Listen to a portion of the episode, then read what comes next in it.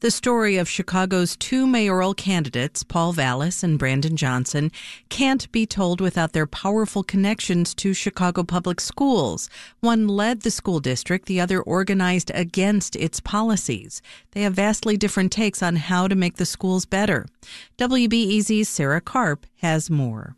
Supporters of the two mayoral candidates clashed recently at a press conference at Operation Push on the South Side. Depending on one's perspective, either Paul Vallas or Brandon Johnson can save the public schools or is a danger to them. At the heart of the argument is whether teachers and schools are primarily to blame for low performance, which is what Vallas believes, or whether a lack of investment in schools and communities is the main driver. That's what Johnson believes. Johnson's view was cemented during his first foray into the city school system. He was a teacher at Jenner, an elementary school serving mostly black students in the shadow of the soon to be demolished Cabrini Green public housing development. Tara Stamps helped mentor Johnson at Jenner.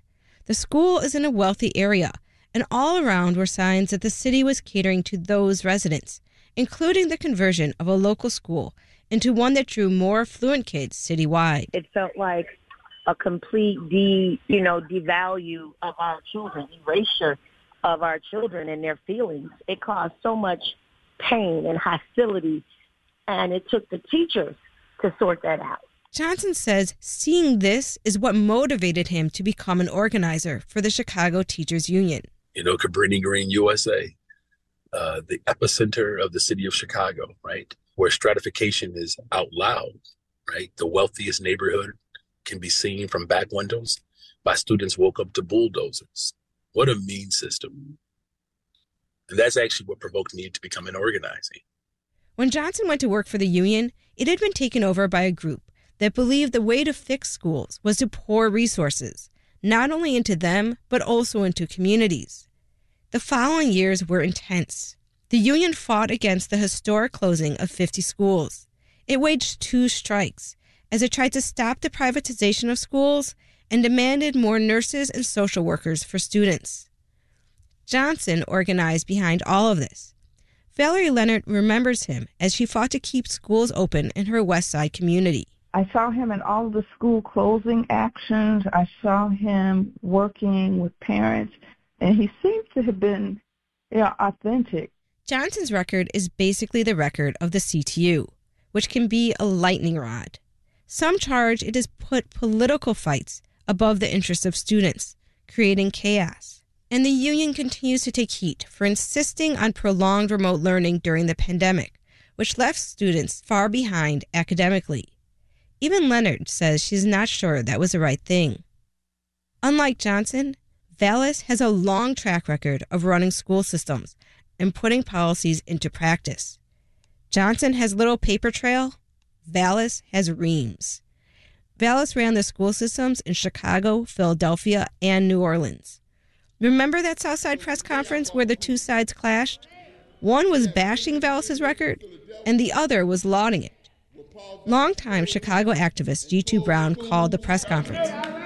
And we have sisters and brothers here from New Orleans, America's most African city where right after Hurricane Katrina, Paul Vallas closed, privatized over 75% of the schools in New Orleans. To Brown, Vallas's record is clear and cruel. Blame schools and students for not performing, put them on probation, eventually close some, then open publicly funded, privately run charter schools or other options, leaving neighborhood schools with fewer students and resources. But the group that interrupted Brown's press conference paints a different picture. Craig Williams followed Vallas from Chicago to Philadelphia and then to New Orleans. He says Vallas went into school districts that were in really bad shape and made them better. So every two students who graduated from the Philadelphia Public School District, there was one who dropped out. That's what Mr. Paul Vallas inherited when he came into Philadelphia, and he transitioned that around. And Williams recounts being in New Orleans, driving through communities with Vallas, literally looking for children to enroll them in school. From New Orleans, Paul did not devastate the community. The community was devastated when we arrived. And these are the facts. It's important to note that much of what Vallas did was part of national trends, directed by state law, or at the behest of city leaders. And test scores and sometimes graduation rates increase with these approaches. Vallas says he mostly considered charters as a means to an end. In some cases, he says, poor communities wanted more control over their schools, and in others, he was trying to find a way to solve overcrowding problems rather than wait two years to get a school open, sometimes I could get a school open quicker by basically opening a charter school. So I, I like to think that I use charters strategically. Vallas still emphatically defends the idea that schools and students must perform or face consequences. When he made schools more accountable in Chicago, he says, families started to have more faith in the system and started re enrolling. Whether probation was a cruder term 25, 30 years ago, uh, maybe there's a gentler term, but should those schools not be identified and flagged for special intervention? I mean, should it not be? I think parents want standard, high standards. I think parents want accountability. The question is whether accountability and competition makes a good school system or whether investment can accomplish that goal. On April 4th, voters will choose between two candidates who represent these radically different approaches. Sarah Karp, WBEZ News.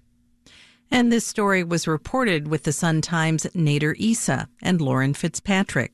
This is WBEZ.